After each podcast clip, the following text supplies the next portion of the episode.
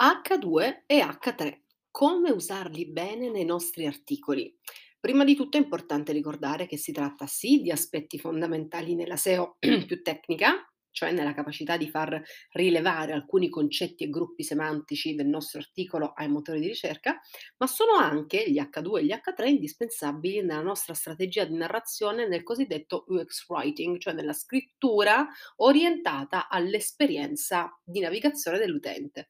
Quindi quell'insieme di microtesti che aiutano il lettore ad orientarsi, che lo invogliono a restare a lungo nel blog lo invogliono a fare azioni che per noi sono strategiche. Insomma, Oggi capiremo che cosa sono gli H2 e gli H3 e per i più navigati capiremo perché non sono soltanto i semplici titoli dei nostri paragrafi. Piccolo disclaimer, forse l'audio di oggi potrebbe essere meno qualitativo rispetto agli altri episodi di questo podcast, ma chi mi segue su Instagram lo sa, in questi giorni sono a Zagabria, non ho il mio microfono intergalattico qui con me e quindi sto registrando semplicemente dall'audio del computer. Spero che non venga fuori un lavoro troppo pedissequo, ma intanto io sto nomadeggiando in Croazia e quindi chi se lo fatto.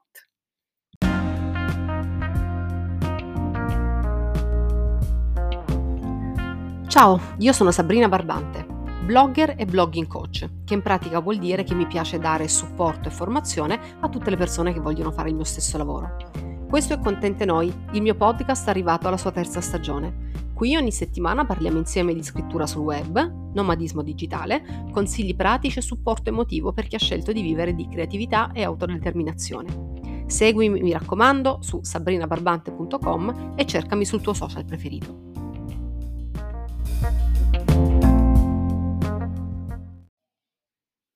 As usual, partiamo dalle definizioni. Che cosa sono questi H2 e H3 di preciso? Allora, per H2 e H3 si intende dei formati di testo che possiamo utilizzare sui nostri blog e sui nostri siti web. Esistono per tutti i siti, indipendentemente dalla grafica e dal font che abbiamo utilizzato. L'H2 e l'H3 esistono, che poi ci sono anche gli H4 e gli H5, eh, però oggi ci soffermiamo su queste due tipologie, eh, esistono che voi utilizziate Arial, Georgia, Times New Roman, sono dei formati universali che noi utilizziamo all'interno dei nostri articoli, dei nostri testi, delle pagine statiche e dinamiche per determinati scopi, che adesso andiamo ad argomentare bene. Quel H sta per headline, cioè titolo o intestazione, e i numeri 2 e 3 indicano da un punto di vista grafico la dimensione delle lettere, eh, dei caratteri e da un punto di vista tecnico, quindi SEO, i livelli di importanza di queste intestazioni, cioè i livelli di importanza che noi comunichiamo anche al motore di ricerca eh, in merito ai testi, ai microtesti che hanno il formato H2 più grande o H3 più piccolo. Infatti H2 vuol dire intestazione o titolo di secondo livello, H3 vuol dire intestazione o titolo di terzo livello. In alcuni blog per chi ha il pannello di controllo, il pannello di amministrazione in lingua italiana, ehm, queste, mh, ehm, questa intestazione è indicata come T2 e T3, cioè appunto titolo. Quindi che voi abbiate il mh, pannello di amministrazione in, in italiano e quindi i, mh, la nomenclatura che trovate è T2 e T3 o H2 H3 sono la stessa cosa. Dunque, su un piano pratico di gestione e creazione di un contenuto sul tuo blog, H2 e H3 sono semplicemente i formati e le dimensioni che scegliamo per i sottotitoli e per parti dei testi dei nostri articoli. Ma chi conosce un po' di SEO e chi mi segue su questo blog, su Instagram, questo podcast, sa che i sottotitoli sono molto molto di più. Nel complesso sistema di messaggi e submessaggi che mandiamo ai motori di ricerca, ma soprattutto ai nostri lettori, il formato che noi diamo ad alcune parole, ad alcuni testi, ad alcune frasi, hanno una valenza di non poco conto. Quindi questi H2 e questi H3 impariamo a non usarli a caso. A che cosa servono gli H2? Allora, la risposta più facile che posso dare è per dare i titoli ai paragrafi dei nostri articoli. Su un piano SEO gli H2 vengono intercettati dagli spider dei motori di ricerca come dei concetti importanti e centrali nell'articolo e soprattutto vengono intercettati come una sorta di divisorio, divisione eh, dei punti cardine, dei punti chiave nella nostra argomentazione. Ed è per questo che, ad esempio, la nostra keyword, main keyword, andrebbe ripetuta laddove possibile in modo non forzato, almeno in un H2, ma questo è un consiglio in più che vi do io come vecchia volpe della SEO, massimo in 2, non più di 3 H3 Al H2, abbiate pazienza, scusatemi. Altrimenti la SEO inizia a diventare black hat, SEO manipolativa, viene intercettato dal motore di ricerca come una forzatura e questo può essere pericoloso. Andatevi a riascoltare l'episodio del podcast in cui parliamo proprio di SEO black hat. Quindi negli H2 cerchiamo di ripetere la keyword una, due volte, massimo tre se l'articolo è molto, è molto lungo, ma non di più. Ma attenzione, perché noi non scriviamo soltanto per il motore di ricerca, anzi noi scriviamo solo per i lettori, ma per arrivare a loro serve passare dal motore di ricerca. E quindi è bene ricordare che questi H2 eh, non sono soltanto dei messaggi per Google, sono degli importanti elementi per l'esperienza di navigazione di chi atterra sul nostro blog. Gli H2 aiutano i lettori ad orientarsi in contenuti long form, quindi in articoli molto lunghi, eh, come quelli dei blog. Sono una sorta di indicazione, indicazione stradale in questa strada o in questa piazza che corrisponde al nostro contenuto. Ed è qui che noi andiamo oltre la SEO e ci ricordiamo del motivo per cui alcuni testi con alcuni formati, nella fattispecie gli H2, servono soprattutto al lettore. Questi H2 ci aiutano a creare una buona strategia di paragrafazione del nostro articolo, che permette quindi al lettore di sentirsi rassicurato appena atterra sul nostro contenuto, che appunto nella migliore delle ipotesi è un contenuto lungo. Gli H2 infatti consentono al lettore, eh, o meglio inoltre consentono al lettore eh, il diritto di saltare i paragrafi e andare direttamente al punto o ai punti che maggiormente sono di interesse per il singolo lettore. Ad esempio, metti caso che io scriva, parentesi, l'ho già fatto in realtà, eh, un articolo che si intitola, che ne so, H2 e H3, come utilizzarli al meglio. Se il primo articolo ha come H2 che cos'è un H2 e un H3, i ehm, blogger più navigati potrebbero aver saltato questo paragrafo perché magari sanno benissimo di che cosa stiamo parlando, non hanno bisogno delle definizioni, mentre quello stesso paragrafo evidenziato con un bel H2 iniziale può essere importante per i beginner, per i, le new entry, per i blogger che sono all'inizio della loro strada nel mondo del blogging. Attenzione, un'altra cosa importante che vi dice la zia Sabri, se un H2 è una definizione, inoltre, come nel caso dell'esempio che ho appena fatto, ehm, questo potrebbe permetterci di posizionarci nel sistema del passage ranking, che è la possibilità di ehm, posizionare un articolo non solo per la main keyword, ma anche per delle frasi, ehm, per le delle parole chiave secondarie che corrispondono ad una definizione. Ad esempio, l'articolo di cui ho fatto l'esempio in questo in questo podcast, ehm, mi permetterebbe, dopo qualche settimana, di finire anche fra le prime posizioni di Google, ehm, per chi cerca che cosa sono gli H2 e gli H3. Perché? Perché io ho messo una il titolo un H2 che rimanda ad una definizione. Forse questa parte ve la dovete riascoltare una volta in più perché è un po' complessa, però è un punto importante. Altra cosa, gli H2 nei cosiddetti listicle, cioè negli articoli lista, possono essere intercettati dagli spider dei motori di ricerca per il passaggio ranking delle posizioni 0. Questi sono tutti elementi e ehm, piccoli consigli che poi do in maniera anche approfondita nel modulo della SEO avanzata del percorso full blogger. Adesso qui cerco di eh, riassumerlo, riassumervelo in maniera tale che rientri tutto in un episodio di un quarto d'ora perché so che il vostro sabato è prezioso. Vediamo agli H3. Che cosa sono e a che cosa servono? Gli H3, quindi per logica, sono le headline, i titoli eh, de- più piccoli degli H2, quindi sono più grandi del testo che noi generalmente utilizziamo per scrivere i nostri paragrafi, eh, ma più piccoli degli H2, sono una forma intermedia.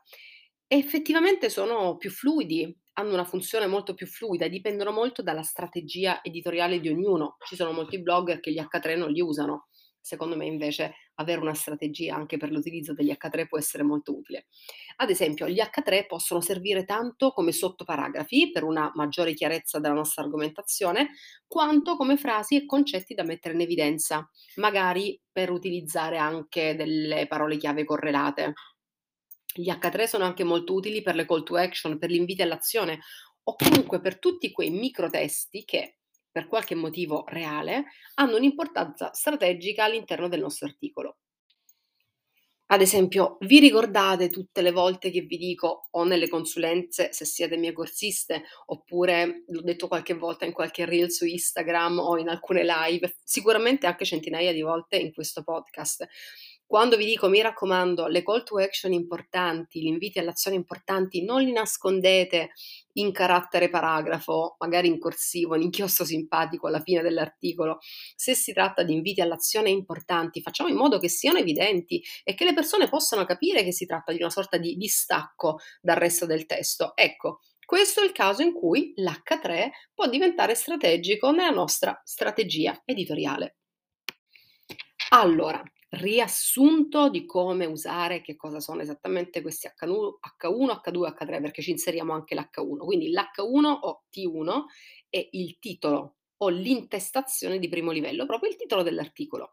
Questo deve contenere la keyword, possibilmente all'inizio, ma non necessariamente, e deve sfruttare anche tutto lo spazio che ha a disposizione per invogliare il lettore a cliccare sull'articolo una volta che il lettore incontra questo titolo in SERP. Insomma, è un importante mix di SEO e strategia narrativa. Poi c'è l'H2 o titolo 2, quindi H2 o T2, che sono i titoli dei paragrafi o intestazione di secondo livello. Almeno uno di questi all'interno dell'articolo dovrebbe contenere la keyword, mi raccomando non esagerate perché altrimenti diventa SEO manipolativa, oppure può contenere in alternativa una keyword secondaria molto vicina all'intento di ricerca della main keyword. Vi lascio nella descrizione di questo episodio il link all'articolo in cui vi parlo bene della differenza fra keyword principali, secondarie e correlate. Poi non dite che non ve voglio bene devono seguire questi H2, devono seguire un'argomentazione e o dare indicazioni ai lettori del punto in cui sono arrivati nel vostro tessuto narrativo. Poi ci sono gli H3 o T3, cioè i sottoparagrafi o intestazioni di terzo livello. Questi possono servire per mostrare concetti in evidenza, link interni particolarmente importanti, call to action particolarmente importanti hanno un valore anche nella SEO, soprattutto per il posizionamento di parole chiave secondarie e correlate.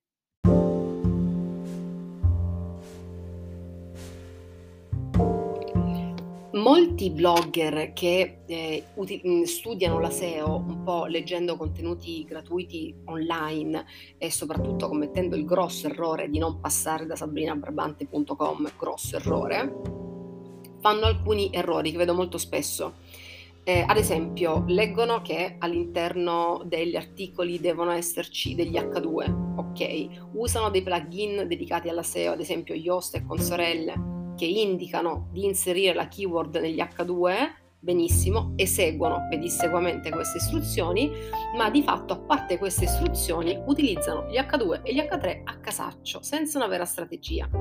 Il risultato è che questi titoli e sottotitoli, invece di aiutare i lettori nella lettura, li confondono e li allontanano.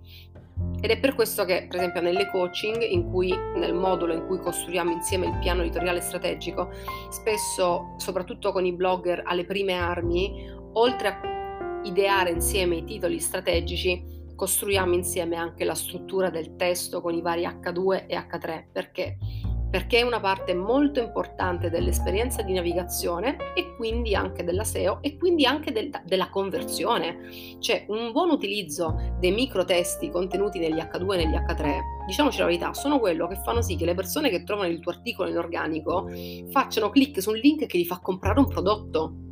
Ed è per questo che non basta semplicemente seguire le indicazioni che ti dà SEO Yoast o seguire le, appunto, le basi della SEO senza una strategia editoriale legata a questi microtesti. Gli H2 devono aiutare a ritmare la tua argomentazione. È come se fossero i capitoli di un libro, che nel loro piccolo danno in sé un senso a sé stante ad ogni modulo narrativo. Uh, Gesù, ho detto anche modulo narrativo nonostante io sia stanchissima. Spero di averti aiutato a fare chiarezza e trasmesso informazioni utili. Intanto, se hai delle domande, ti invito sempre a contattarmi su tutti i canali che abbiamo a disposizione, siano essi Instagram, email e soprattutto vi ricordo che su sabrinabarbante.com ci sono dei moduli dedicati ai commenti attraverso i quali voi potete leggere i miei articoli, approfondire e fatemi tutte le domande che volete su tutti gli argomenti che trattiamo in questo, in questo podcast. E a proposito di podcast, Sapete che io sono a Zagabria, chi non lo sa gliel'ho detto all'inizio della, della puntata.